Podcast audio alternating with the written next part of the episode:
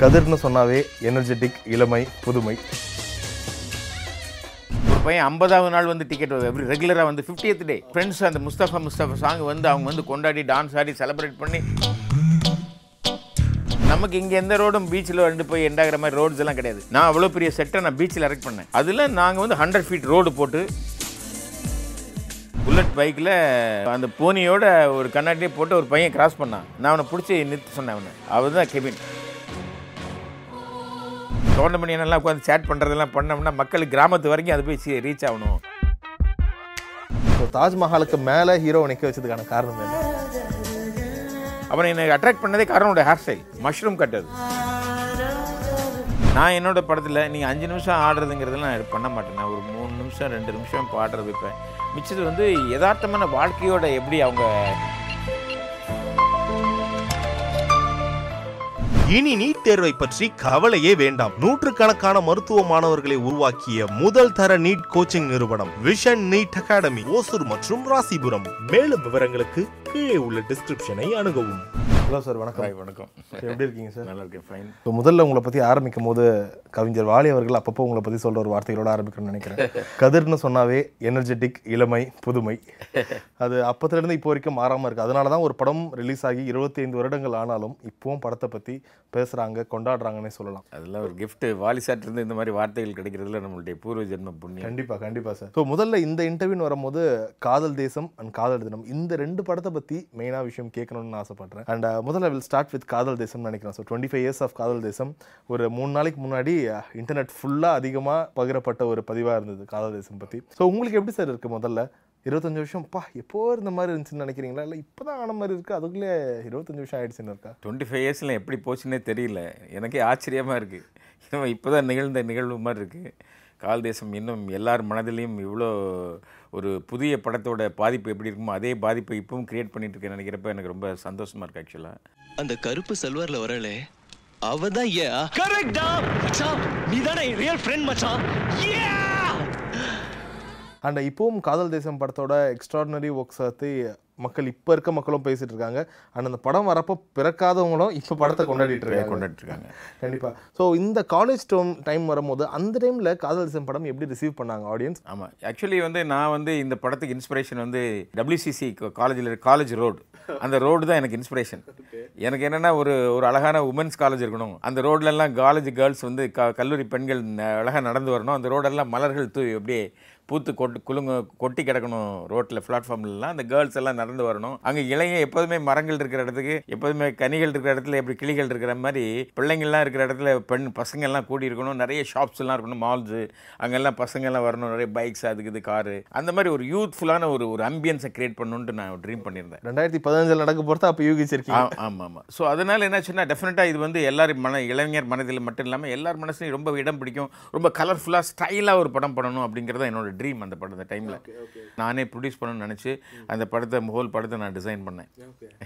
So அதனால் I have lot of confidence கண்டிப்பாக அந்த படம் ஒரு நல்ல லெவலில் வரணும் ஆக்சுவலாக அந்த படம் ரிலீஸ் ஆகி இங்கே இல்லை எல்லா லாங்குவேஜ் தமிழ் தெலுங்கு ஹிந்தி மூணு லாங்குவேஜும் ரிலீஸ் ஆகி பெரிய ஹிட் ஆச்சுது. ஆந்திர பிரதேஷ் எல்லாம் they were like celebrating like theatres எல்லாம் செலிப்ரேட்டட் ஐவ் சீன் ஒரு அந்த தேட்டர் மேனேஜரே எனக்கு சொன்னார் ஒரு பையன் ஐம்பதாவது நாள் வந்து டிக்கெட் எவ்ரி ரெகுலராக வந்து 50th டே டெய்லி வராது டெய்லி ஃப்ரெண்ட்ஸோட ஏன்னா ஃப்ரெண்ட்ஸ் அந்த முஸ்தஃபா முஸ்தஃபா சாங் வந்து அவங்க வந்து கொண்டாடி டான்ஸ் ஆடி செலிப்ரேட் பண்ணி ஐம்பது நாள் ரெகுலராக வந்து நான் போனப்போ நான் 80th டே போனேன்.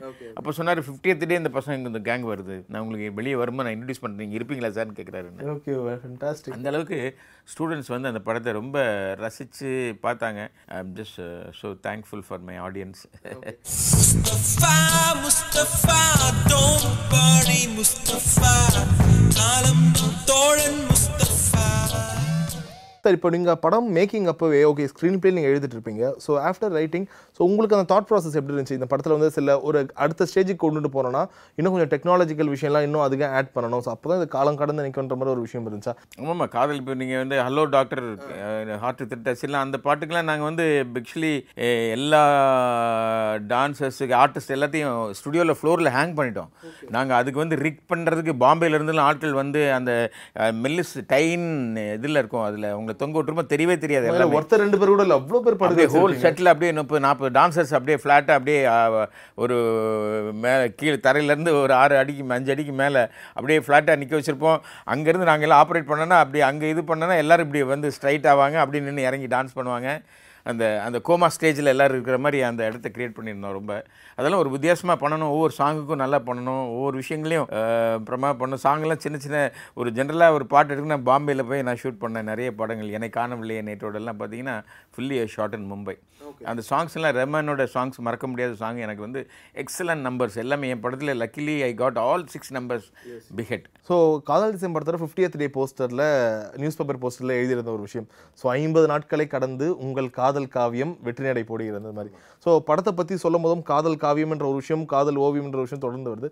பட் இருந்தாலும் இந்த last ten or fifteen minutes of Kadhal தேசம்ஸ் like okay இவ்வளோ சாஃப்டாக போயிருந்துச்சு படத்தில். திடீர்னு பயங்கர இப்படி ஒரு ஆக்ஷன் சீக்வன்ஸ் ஒரு பஸ் பறக்குது ஒரு கார் இருக்குது ஸோ அதுக்கான காரணம் என்ன சார்? இந்த மாதிரி ஒரு கிளைமேக்ஸுக்கு நீங்கள் சூஸ் பண்ணது காரணம்? இல்லை ஆக்சுவலாக வந்து பொதுவாக இன்றைக்கி வந்து சினிமா பிறந்த காலத்திலேருந்தே காதல் கதையை எடுத்துக்கிட்டிங்கன்னா ஒரு பையன் ஒரு பொண்ணை லவ் பண்ணால் ஒன்று யாராவது ரெண்டு ஹீரோ டபுள் ஹீரோ சப்ஜெக்டில் எடுத்துக்கிட்டிங்கன்னா ரெண்டு ஹீரோ ஒரே பொண்ணை லவ் பண்ணும்போது ஒரு ஹீரோ டெஃபினட்டாக யாராவது ஒருத்தர் தோல்வி அடைவாங்க. இது உறுதி.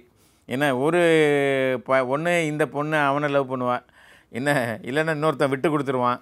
இது மாதிரி ஏதாவது ஒரு விஷயத்துக்கு ஒரு பையனுக்கு ஒருத்தருக்கு தோல்வி தழுவும். ஒருத்தன் புரியுதுங்களா? அந்த மாதிரியான ஒரு சென் ஜென்ரலாக அந்த மாதிரி தான் இருக்கும் பொதுவாக ஆனால் நான் வந்து இதை மீறி இது வரைக்கும் சினிமா ஹிஸ்ட்ரியில் வராத மாதிரி ஒரு கிளைமேக்ஸ் நம்ம பண்ணணும்.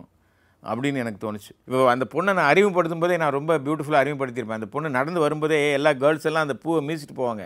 ஆனால் இந்த பொண்ணை அந்த கிளைமேக்ஸை மைண்டில் வச்சு தான் அந்த சீனே நான் பண்ணேன் நான் ஆக்சுவலாக ஏன்னா இந்த பெண்ணை யா வந்து ஒருத்தர் கூட வந்து ஒருத்தர் கூட பாதிப்பை கிரியேட் பண்ண மாட்டா. ஒருத்தருக்கு துன்பத்தை கொடுத்து ஒருத்தருக்கு இன்பத்தை கொடுக்க மாட்டா. ஏன்னா ரெண்டு பேரும் ஃப்ரெண்ட்ஸு அதை நான் காட்டுறதுக்காக தான் நான் அந்த முதல்ல அந்த அவளை அறிமுகப்படுத்தும் போதே அந்த ரோட்டில் வர பூக்களை மீது மிதிக்காமல் போவா. இட் டசன்ட் ஹர்ட் அது அது அதனோட பூக்கள் கூட ஹர்ட் ஆகிடக்கூடாது அப்படின்னு சொல்லி அந்த அந்த மாதிரி ஒரு சாஃப்டஸ்ட்டு ஒரு ஒரு ரொம்ப அந்த மாதிரி ஒரு பிள்ளைன்றதை அந்த கேர்ளை நான் அறிமுகப்படுத்திருப்பேன் அப்போ இது மாதிரி காதலில் ரெண்டு நண்பர்கள் அவளை காதலிக்கும் போது ரெண்டு கார்த்திக் அருண் ரெண்டு பேருமே அவளோட ஃப்ரெண்ட்ஸ் அதனால் யாரையும் ஒருத்தர் விட்டு விட்டு கொடுக்க மாட்டா அவ. அதனால் நம்ம நட்புங்கிற போட்டு தான் நமக்கு நல்லது. அப்படி சொல்லி அந்த கிளைமேக்ஸை நான் வந்து ஒரு வித்தியா அது எல்லாருமே பயங்கரமாக வரவேற்பு எனக்கு பயங்கர வரவேற்பு கிடைச்சது. ரொம்ப பெரிய மிகப்பெரிய வெற்றி அமைஞ்சது.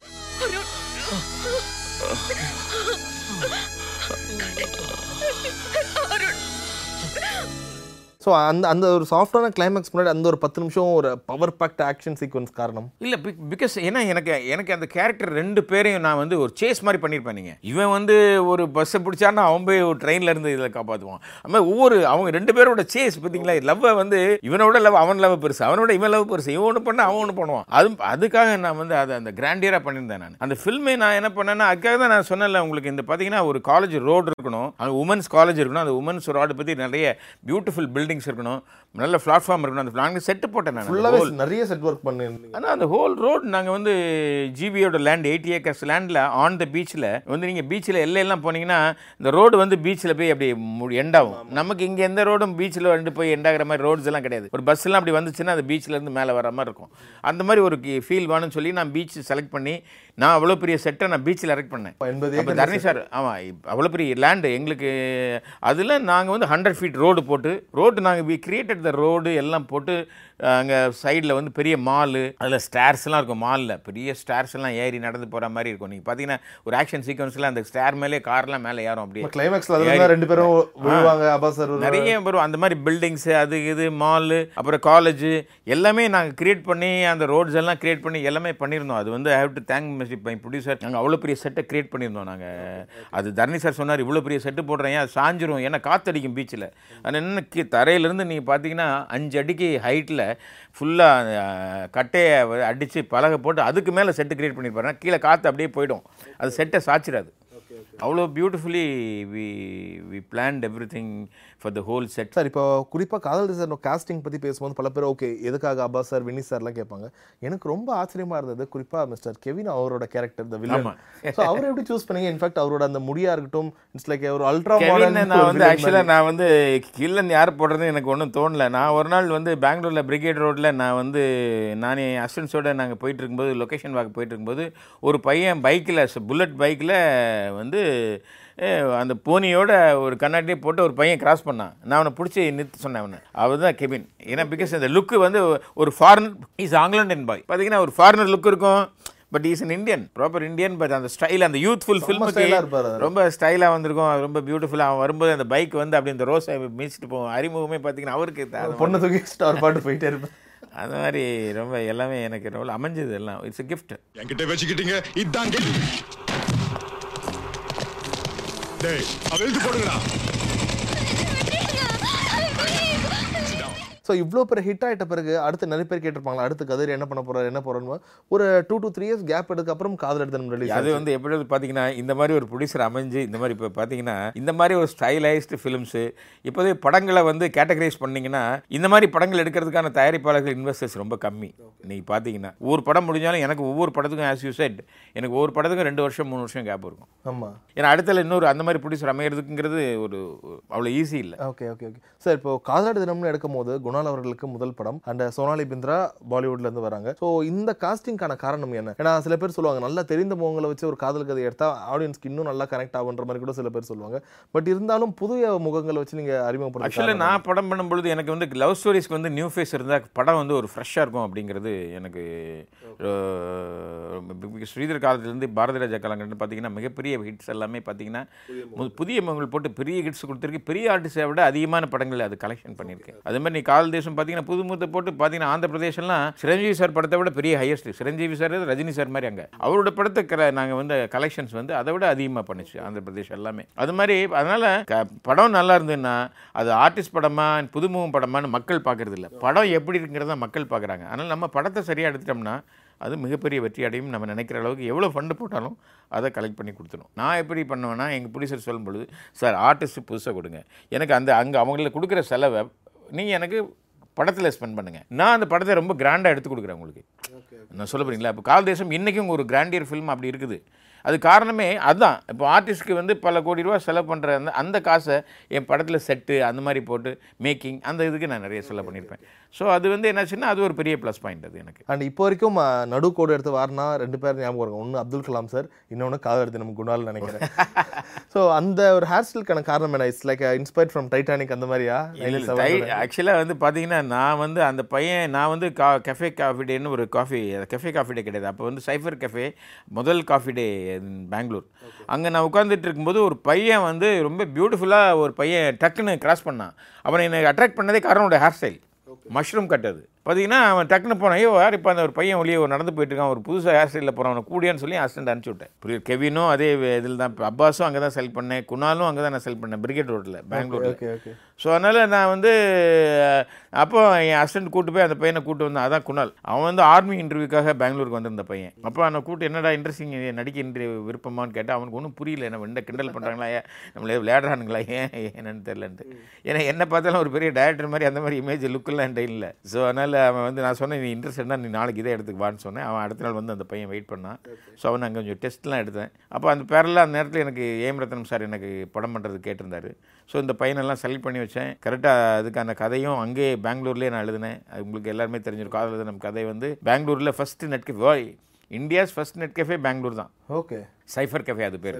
ஸோ இப்போ காதல் தேசம் கம்பேர் பண்ணும்போது காதல் தினம் சொல்ற இந்த பர்டிகுலர் அந்த சைபர் கேஃபே மூலமா ஒரு காதலியை மீட் பண்ற அதுலன்றது அந்த டைம்ல நிறைய பேர் வந்து இந்த சிஸ்டம் யூஸ் பண்றது இமெயில்ன்ற ப்ராசஸ்க்கு பெருசா பழகல. ஸோ அந்த ஒரு நம்பிக்கை எப்படி வந்துச்சு? மக்களுக்கு இந்த விஷயம் புரியும். கரெக்ட் கண்டிப்பா ஏத்துப்பாங்க. இது மூலமா ஒரு காதல்ன்றது. ஆக்சுவலாக நான் வந்து என்னோட அசிஸ்டண்ட்டை சொல்லி எப்பா எங்கேயாவது நல்ல யங்ஸ்டர்ஸ் நிறைய இருக்கிற இடமா எங்கேயாவது இடத்துல காஃபி ஷாப் எங்கேயாவது இருக்கா புது காஃபி ஷாப் வந்திருக்கான்னு கேட்பேன் நான் எப்போவுமே புதுசாக என்ன என்ன நடக்குது? இளைஞர்களுக்கு நடுவில் அப்படின்னு நான் தேடிட்டே இருப்பேன் நான் எப்போதும். என்னடா கம்ப்யூட்டர் வச்சுருக்கீங்களா என்னன்னு கேட்டேன் நான் அசிஸ்டண்ட்டை சார் இது வந்து இன்டர் நெட் கஃபே இதான் ஃபஸ்ட் நெட் கஃபே இப்போ ஆரம்பிச்சிருக்காங்க. நீங்கள் சர்வ் பண்ணலாம் அதில் சர்வ் பண்ணலாம். நீங்கள் வந்து மெயில் பண்ணலாம். சர்வ் அப்படின்னா நான் என்னன்னு கேட்டேன். நீங்கள் மெயில் பண்ணலாம் மெயில் ரிசீவ் பண்ணலாம். இப்போ என் அசிஸ்டன்ட் சொன்னால் இது என்னோட அமெரிக்காவில் எனக்கு ஃப்ரெண்ட் இருக்காங்க. இது பாருங்கள் அப்படின்னா இந்த மெயில் அமெரிக்கா போனால் எவ்வளோ நேரமாக போகும்னு சொன்னேன். இல்லை ஒரு அடித்த அடுத்த செகண்ட் அங்கே அமெரிக்காவில் இருக்கும் அந்த மெயில் அப்படின்னா அந்த மெயிலை ஓப்பன் பண்ணி காமிச்சான். காமிச்ச உடனே இது என்னோட ஃப்ரெண்டு இது அமெரிக்காலேருந்து எனக்கு அவங்க ஃபோட்டோஸ்லாம் அனுப்பியிருக்காங்க. எங்கே காட்டு அப்படின்னோன்னா ஒரு ஒரு கேர்ள் ஃபோட்டோ அப்படியே டவுன்லோட் ஆச்சு. அதை பார்த்த உடனே எனக்கு வந்து உடனே எனக்கு கதைகள் ஆமாம் ஏன் ஒரு girl and boy meet through internet அப்படின்ற எண்ணம் அங்கே வந்தது. அங்கே தான் நான் எழுத ஆரம்பித்தேன் நிறைய டைலாக்ஸ் எல்லாமே டிஷ்யூ பேப்பர்லேயே எழுதியிருப்பேன் நான்.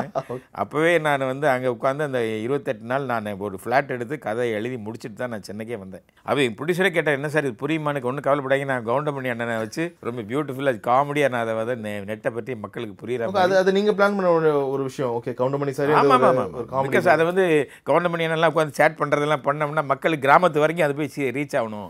அம்மை அப்படிங்கிறதுனால தான் நான் அதை வந்து ரொம்ப லைட்டராக ப்ரெசென்ட் பண்ணுறதுக்காக நான் ஓகே அவருக்கும் அந்த சேம் ஆமாம் ஆமாம் பிகாஸ் என்ன? கவுண்டர் கவுண்டர் பண்ணி என்னன்னாலே நீங்கள் பொதுவாக பார்த்தீங்கன்னா அண்டர்வேர் லுங்கி தான் அவருக்கு காஸ்டியூம் பொதுவாக நூறு படத்தில் பார்த்தீங்கன்னா எழுபது படத்தில் அப்படி தான் இருக்கும். ஆனால் நான் வந்து இந்த படத்தில் வந்து அண்ணனை வந்து ரொம்ப ஸ்டைலாக இன்ட்ரடியூஸ் பண்ணோம். நம்ம ஹீரோக்கு எப்படி இம்பார்ட்டன்ஸ் கொடுக்குறோமோ அதே இம்பார்ட்டண்ட்டு என்ன காமெடி எனக்கு காமெடி என்ன ஒரு அவர் ஒரு கேரக்டர் பேரலல் கேரக்டர் அண்ணனுக்கும் அதே ஸ்டைல் அதே மாதிரி அவருக்கு காரு சீல காரு ஸ்டிக்கர் காரில் ஸ்டிக்கர்லாம் ஒட்டி ரொம்ப ஸ்டைலாக அதே மாதிரி அவருக்கு பேண்ட்டு ஷர்ட்டு ஜீன்ஸு என்ன ஹீரோவுக்கு என்ன மாதிரி ட்ரெஸ் எடுக்கிறோமோ அதே ஈக்குவலாக நம்ம கவுண்டமணி அண்ணனுக்கும் ரொம்ப ஸ்டைலாக பண்ணி இப்போ ஒரு டைட்டானிக் படம் அப்போ தான் அதுதான் எனக்கு டைட்டானிக் படம் ஹீரோட இன்ஸ்பிரேஷன் அவருக்கு. நான் ஹேர் ஸ்டைல் வச்சேன். சார் இல்லை படம் ரிலீஸ் ஆகி கிட்டத்தட்ட இருபத்தி ரெண்டு வருஷம் ஆயிடுச்சு. பட் இப்போவும் ஒரு நினைச்சபடி சாங்ல என்றும் எனது கண்ணிலே உன் பின்பம் உன்னை எண்ணி வாழ்வதை எண்ணி முன்கணும் நம்ம கண்ணே கலங்குது. ஸோ அப்போ உங்களுக்கு எப்படி இருந்துச்சு? அந்த ஒரு சந்தோஷம் எப்படி இருந்துச்சு? இதை நம்ம இன்னும் கரெக்டாக மேக்கிங்கில் பயங்கரமாக எடுத்துகிட்டு வரணும். பார்க்குறவங்க கண்ணில் எத்தனை வருஷம் பார்த்தாலும் கண்ணீர் வரணுன்ற மாதிரி. ஸோ அப்போ எப்படி உங்களுக்கு இன்னும் அதிகமாகுமா? நார்மல் அந்த மேக்கிங்கை விட. ஸோ இந்த வரிகளுக்கு நம்ம கரெக்டாக ஜஸ்டிஃபை பண்ணுன்ற இல்லை இப்போ ஆக்சுவலாக பற்றி பார்த்தீங்கன்னா ஒவ்வொரு ஒவ்வொரு படமும் எடுக்கும் பொழுது நீங்கள் நான் வந்து ஸ்ரீதர் சார்லாம் செட்டில் பார்த்துருக்கேன். அங்கே ஹீரோ அழ வைக்கும்போது இவர் வந்து கம கேமரா பக்கத்தில் நான் ஹீரோ பார்க்க மாட்டேன். நான் டேரக்டரை பார்த்தா அந்த டேரக்டர் அதை எமோட் பண்ணிட்டு இருப்பார். எவ்வளோ கொண்டு வரணும்னு. அது மாதிரி ஒவ்வொரு டேரக்டர் பார்த்தீங்கன்னா அதை இன்வால்வ் ஆகி எடுக்கிறப்ப நீ நீ கண்ணில் உனக்கே அந்த கண்ணில் டிஎஸ் அளவுக்கு உன்னோட பாவங்கள்லாம் இருக்கும். அப்போ தான் அவன்கிட்ட நீ எமோட் பண்ண முடியும். ஸோ குறிப்பாக காதல் தினம் படம் cinematography by great PC Sreeram sir so நீங்கள் படம் பிளான் பண்ணும்போதே சொல்லிட்டீங்களா? ஓகே பார்க்கும்போது விஷுவல்ஸ் எல்லாமே ரிச்சாக இருக்கணுன்ற மாதிரி பிளான் பண்ணியிருந்தீங்க ஆமாம் ஆக்சுவலி வந்து எனக்கு ஆக்சுவலாக பிசி சாருக்கு இதயம் படத்துக்கே நான் கேமராமேன் அவர் வந்து ஒரு எக்ஸலண்ட் கேமராமேன். உங்களுக்கு அவர் மாதிரி ஒரு பெரிய பெய் ஒரு பெயிண்டர் அவர். கேவி ஆனந்தே அவரோட அசிஸ்டன்ட் தான் அவர். ஸோ அதனால் நான் இதயத்திலே அவரோட ஒர்க் பண்ண ஒர்க் பண்ண ஆசைப்பட்டேன். பட் என்னால் அது வாய்ப்பு எனக்கு கிடைக்க முடியாமல் போயிடுச்சு. அவர் ரொம்ப பிஸியாக இருந்தார் அந்த டைமில் ஸோ அதனால் காதல் தினம் பண்ணும்பொழுது கண்டிப்பாக பிசிட்ட ஒர்க் பண்ணிடணும் நம்ம அப்படின்னு சொல்லிட்டு ஃபிக்ஸ் பண்ணோம். பட் பிசி தான் உங்களுக்கு தெரியுமா? அவர் ஈஸ் அண்ட் சார் படம் நிறைய பாடல் காட்சிகளாக இருக்கட்டும் இல்லை சின்ன சின்ன சீக்வன்ஸில் நிறைய மாண்டாஜ் எடுத்திருப்பீங்களா? ஒரு எக்ஸாம்பிளோட சொல்லணும்னா இப்போ சின்ன ஜெயந்தி இவங்க எல்லாருமே வந்து சொல்கிறாங்க அந்த பொண்ணு எங்கேயோ இருக்கடா நீ ஏன் ஃபீல் பண்ணுறேன்னு சொன்ன உடனே ஜஸ்ட் குணால் ஒரு ஒரு பின் ஒரு லேக் மாதிரி இருக்கும். ஜஸ்ட் போய் நடப்பாரு. திரும்ப ஒரு கர கடற்கரை பக்கம் நடப்பாரு. ஸோ இந்த மாண்டேஜில் எப்படி சார் பிளான் பண்ணுறீங்க ஓகே ரஹ்மான் மேலே அவ்வளோ ஒரு நம்பிக்கை. இல்லை ஆக்சுவலி நான் படம் எடுக்கும்போது என்னாச்சுன்னா நான் நிறைய ஷார்ட்ஸ் எப்படின்னா சீன்ஸ் எடுக்கிற மாதிரி எடுத்துருவேன் நான். ஏன்னா அது ஒரு சீக்வன்ஸாக நான் இப்போ பொதுவாக என்ன பண்ணுவாங்கன்னா பாடல்கள் எடுக்கிற பொதுவாக பொதுவாக இன்றைக்கி பார்த்தீங்கன்னா பிகினிங்லேருந்து ஒரு பாட்டு அஞ்சு நிமிஷம்னா அஞ்சு நிமிஷத்தில் அஞ்சு நிமிஷம் ஆடிக்கிட்டே இருப்பாங்க எல்லாருமே. நான் என்னோட படத்தில் நீங்கள் அஞ்சு நிமிஷம் ஆடுறதுங்கிறதெல்லாம் நான் பண்ண மாட்டேன். நான் ஒரு மூணு நிமிஷம் ரெண்டு நிமிஷம் பாடுற வைப்பேன். மிச்சது வந்து யதார்த்தமான வாழ்க்கையோட எப்படி அவங்க இருக்கிற மாதிரி நான் சீன்ஸ் எடுக்கிற மாதிரி சாங்கை வச்சு மைண்டில் எனக்கு பாட்டு ரெக்கார்ட் பண்ண உடனே எனக்கு அந்த சாங் அப்படியே ஃபுல்லாக மைண்டில் ஏறிடும். அதனோட லிரிக்ஸ் எல்லாமே மைண்டில் இருக்கும். நான் நார்மல் சீன் ஷூட் பண்ணுற மாதிரி அதுக்கு தேவையான ஒவ்வொரு சீனும் எடுக்கும் பொழுது திடீர்னு ஒரு லேக்கில் படம் எடுத்துகிட்டு இருப்பேன். திடீர்னு பார்த்தீங்கன்னா இந்த இடம் ரொம்ப பியூட்டிஃபுல்லாக இருக்குது இந்த சாங்கில் இந்த இந்த மாதிரி ஒரு கட்டு வந்தால் நல்லாயிருக்கும் அப்படி சொன்னோடனே உடனே டக்குன்னு நான் காஸ்டியூம் சேஞ்ச் பண்ணி ஹீரோவை நடக்க விட்டு அந்த இடத்துல நான் ஷார்ட் எடுத்து ரெடி பண்ணி வச்சுப்பேன். சாங் நம்பர் போட்டு நான் எடுத்துருவேன் நான். இது பார்த்தீங்கன்னா நீ சாங்க்குன்னு ஷூட் பண்ணுறது இல்லாமல் நான் சீக்வன்ஸ் எடுக்கும் பொழுது சாங்க்கான ஷார்ட்ஸ் நிறைய எடுத்துருவேன். ஓகே காதல் தேசம்ல இது மாதிரி நிறைய விஷயம் இருக்கும். காலதேசம் காலதினம் எல்லா படங்களுக்குமே நான் பண்ணுறது இது என்னோட படங்கள் எல்லாருக்குமே தெரியும். ஆனால் என் அசன்ஸ் தெரியும். ஐயோ டேரக்ட் திடீர்னு ட்ரெஸ் கேட்பாரு மொத்த பெட்டி தூக்கிட்டு தான் வருவானுங்க. எனக்கு தெரியும். திடீர்னு ஒரு ட்ரெஸ் கேட்பேன் திடீர்னு வேறு மாதிரி இது கேட்பேன் ஏன்னா எனக்கு அந்த இடத்துல ஒரு பியூட்டிஃபுல் லைட்டிங் நல்லா இருக்குது ரொம்ப ஒரு பியூட்டிஃபுல் இருக்குது சாங்க்கு இந்த மாதிரி ஷாட் வந்தால் ரொம்ப நல்லா இருக்கும் அப்படின்னா உடனே சீன் எடுத்துகிட்டு இருக்கும்போது இன்பிட்வீன்லேயே நான் அதை பிரேக் பண்ணி அதை எடுத்து திரும்பி சீன் கண்டினியூ பண்ணுவேன். ஓகே ஸோ அதனால தான் நீங்கள் சொல்கிற மாதிரி இந்த மாதிரி விஷயங்கள்லாம் அங்கங்கே அமைஞ்சு வர்றது காரணம் வந்து நான் அந்த பாட்டை எப்போதுமே பாட்டை மைண்டில் வச்சுட்டே நான் படங்கள் எடுக்கும்போதே நான் பாட்டுக்கான ஷார்ட்ஸை நான் எடுத்துகிட்டே வருவேன். இன்ஃபேக்ட் இப்போ அந்த என்ன என்ன விலை அழகிய படத்துல பின்னாடி அந்த ஒரு ஐமேக்ஸ் பேக்ரவுண்ட்ல இவங்க ரெண்டு பேரும் காதல் காட்சிகள் Yes, yes. It's really way ahead of its time yes yes yes yes iMac அப்போ ஆஸ்திரேலியாவில் ஷூட் பண்ணது அந்த இதெல்லாம். எஸ் ஐமேக்ஸ்னு ஒரு விஷயம் இருக்கிறதே ஆமாம் அது ரொம்ப எப்போ வருது. ஆமாம் ஆனால் நீங்கள் பார்த்தீங்கன்னா அதுலேயே ஐமேக்ஸ் கரெக்ட் ஆமா அந்த பாட்டுல இருக்கு. அது மாதிரி சில விஷயங்கள் ஏன்னா பிகாஸ் அது ஐமேக்ஸ் பார்த்த உடனே அந்த பேக்ட்ராப்பில் நான் ஷார்ட் எடுத்திருப்பேன். நிறைய பேர் நினச்சிட்டு இருக்காங்க இந்த ஹீரோ வந்து ட்ரெயினில் முதல் முதல்ல வர சீனே கிராஃபிக்ஸ் நினச்சிட்டு இருக்காங்க. கிடையவே கிடையாது. அதெல்லாம் யதார்த்தமாக நான் ஷூட் பண்ணது. ஸோ தாஜ்மஹாலுக்கு மேல ஹீரோ நிக்க வச்சதுக்கான காரணம் என்ன? ஆமாம் பிகாஸ் அந்த கிராண்ட் ஓகே காதல் சின்னம் அது. தாஜ்மஹால்னாலே தன் காதலிக்காக கட்டப்பட்ட ஒரு மஹால். அது மேலே வந்து எல்லாருமே படம் எடுத்தா இது வரைக்கும் எல்லாரும் எடுத்தவங்க எல்லாம் கீழே தான் கீழே தான் எடுத்துருக்காங்க நம்ம என்ன பண்ணுறோம் அவனை மேலேயே நடக்க விட்டுறலாம். தாஜ்மஹால் மேலே நடக்க விடலாம். மேலே நிற்க வச்சு அப்படியே புல் பேக் பண்ணலாம். அப்படின்னு நினச்சோன்னா அப்போ நமக்கு சி க்ரீன் மேட் வந்துருச்சு உங்களுக்கு. ஸோ அதனால் குணால் வச்சு க்ரீன் மேட்டில் செப்பரேட்டர் ஷூட் பண்ணிட்டு அதுக்கு தாஜ்மஹாலில் உள்ள ஷார்ட்ஸ் எல்லாம் நான் எடுத்துகிட்டு வந்துட்டேன். வந்து ரெண்டையும் கரெக்டாக அதை மேட்ச் பண்ணிட்டு அந்த அந்த கிராண்டியர் லுக்கு அந்த விஷுவலாக நல்லா இருக்கணும் அப்படின்னு. ஓகே ஸோ இன்ஃபேக்ட் காதல் தினம் படத்தோட கிளைமேக்ஸ் வந்து ஒரு ஆல்டர்னேட் கிளைமேக்ஸை நீங்கள் யூஸ் பண்ணி யோசிச்சிருந்தீங்களா சார் ஒரு சேட் எண்டிங் மாதிரி தான் இருக்கும். இல்லை இல்லை கிடையாது. காதல் தினம் கிளைமேக்ஸ் எதுவுமே அது நிறைய பேர் கன்ஃபியூஷன் நான் இது வரைக்கும் அதில் எந்த கிளைமேக்ஸும் மாற்றல இப்போ இருக்கிற கிளைமேக்ஸும் அதுதான். கிளைமேக்ஸ் என்னென்னா முதல்ல முதல்ல கதை ஆரம்பிக்கிறதே அவர் வந்து பஸ்ஸை நியூ இயர் நடந்துட்டு இருக்கோம். அதில் வந்து ஆமாம் இப்போ சோகமாக உட்காந்துருப்பாரு இங்கே ம இது மணிவண்ணன் சார் அங்கே ரெண்டு பேரும் மீட் பண்ணுவாங்க. ரெண்டு பேரும் ஃப்ரெண்ட் ஆவாங்க. அவர்கிட்ட தன்னோட கதையை சொல்லிட்டே வருவான். அப்போ அவர் அவர் அவருக்கு உள்ள ட்ரெயின் வந்துடும் அவர் கிளம்பி ஒரு கதையோட எண்டு கிளைமேக்ஸ்க்கு முன்னாடி அவர் கிளம்பிடுவார். அப்போ அவருக்கு வந்து தன் காதலியே நான் சேர்றேன். அவருக்கும் எனக்கு கல்யாணம்னு எழுதுகிற லெட்டர் தான் கிளைமேக்ஸ் ஓகே பிப்ரவரி பதினாலில் எங்களுக்கு கல்யாணம் எங்களுக்கு கல்யாணம் நீங்கள் வந்து நீங்கள் கண்டிப்பாக வந்து ப்ளஸ் பண்ணணும். அப்படி அப்படின்னு சொல்லி தான் அவருக்கு எழுதுறது தான் கிளைமேக்ஸ் அதில் கல்யாணங்கிற வாய்ஸ் அதில் ஆடியன்ஸ் நிறைய பேர் என்ன பண்ணிட்டாங்க அந்த வாய்ஸ் படம் முடிஞ்சிச்சுன்னு நிறைய பேர் இருந்ததில் அந்த கேட்காம விட்டதுனால அதில் ரெண்டு பேரும் சேர்றாங்கிறது தான் கிளைமேக்ஸ் வர பிப்ரவரி பதினாலாம் தேதி காதலர் தினமன்று எங்கள் திருமணம் நிச்சயிக்கப்பட்டிருக்கிறது. நீங்கள் தவறாமல் கலந்து கொண்டு எங்களை ஆசீர்வதிக்குமாறு கேட்டுக்கொள்கிறேன். Okay okay okay. ஏன்னா அது ஆனால் என்ன பண்ணியிருக்காங்கன்னா லாஸ்ட்டில் கிளைமேக்ஸ் சேர்றது என்ன வந்து ஒரு ஷார்ட் மட்டும் ஆட் பண்ணியிருப்பாங்க இந்த தாலி கட்டுற தாலி மாதிரி. கட்டுறது. பட் இட் வாஸ் லைக் அது ஆட் ஜாயின் பண்ண மாதிரி இருக்குமா? நினைச்சபடி சாங்ல இருந்து ஜாயின் பண்ண மாதிரி இருக்கும். அந்த ஃபைனல் ஷாட் அந்த தாலி கட்டுறது மட்டும். ஆமா. அதனால என்னன்னா நிறைய பேருக்கு வில்லேஜஸ்ல வந்து புரியாது அப்படிங்கிறதுனால அந்த ஷாட்டை மட்டும் ஆட் பண்ணும். பட் கிளைமேக்ஸ் பிகினிங்ல இருந்து எண்ட் அவங்க ரெண்டு பேரும் சேர்றது தான் அது மணிவண்ணன் சார் கடிதம் எழுதுறது. அந்த கடிதம் எழுதுறது அந்த வாய்ஸ் மேல இந்த கல்யாணம் பண்ற மாதிரி அந்த ஷாட் மட்டும் ஆட் பண்ணும். ஓகே ஓகே சார் இப்போ ஒரு ஒரு பேட்டியில ரஹ்மான் சார் சொல்லியிருப்பாரு முஸ்தபா முஸ்தபாக்கு முதல்ல முதல்ல நான் வந்து கொத்தவரங்கா கொத்தவரங்கான்னு. அது மாதிரி இந்த டோலி டோலி பாட்டுக்கு அதுக்கு ஏதாச்சும் மீனிங் இருக்கா? டோலி டோலி டோலி டோலி டோலி டோலி. டோலி நான் நார்மலாக அவர் இப்போ டியூன் பாடும்போது டோலின்னு பாடியிருந்தாரு. நாங்கள் அதை அப்படியே வச்சிட்டோம். அவ்வளவுதான். அது மாதிரி முஸ்தபா முஸ்தபா சாங்லேயுமே அவர் பாடும்போது டியூனில் ஆரம்பத்திலே முஸ்தபா முஸ்தபா ரா ரீ ரா ரீ ரா ரா ரீ ரா ரா ரீ ரா ரீ ரான்னு அப்படி தான் டியூன்லேயே அப்படி பாடி கொடுத்துருந்தாரு எனக்கு. ஸோ நான் ர- வாலி சார் கொடுப்பேன். இந்த முஸ்தஃபே நல்லா இருக்கே. அப்படியே வச்சிருவோமே. முஸ்தபா ஃப்ரெண்டு தானே. முஸ்தபாங்கிற அப்படிங்களா?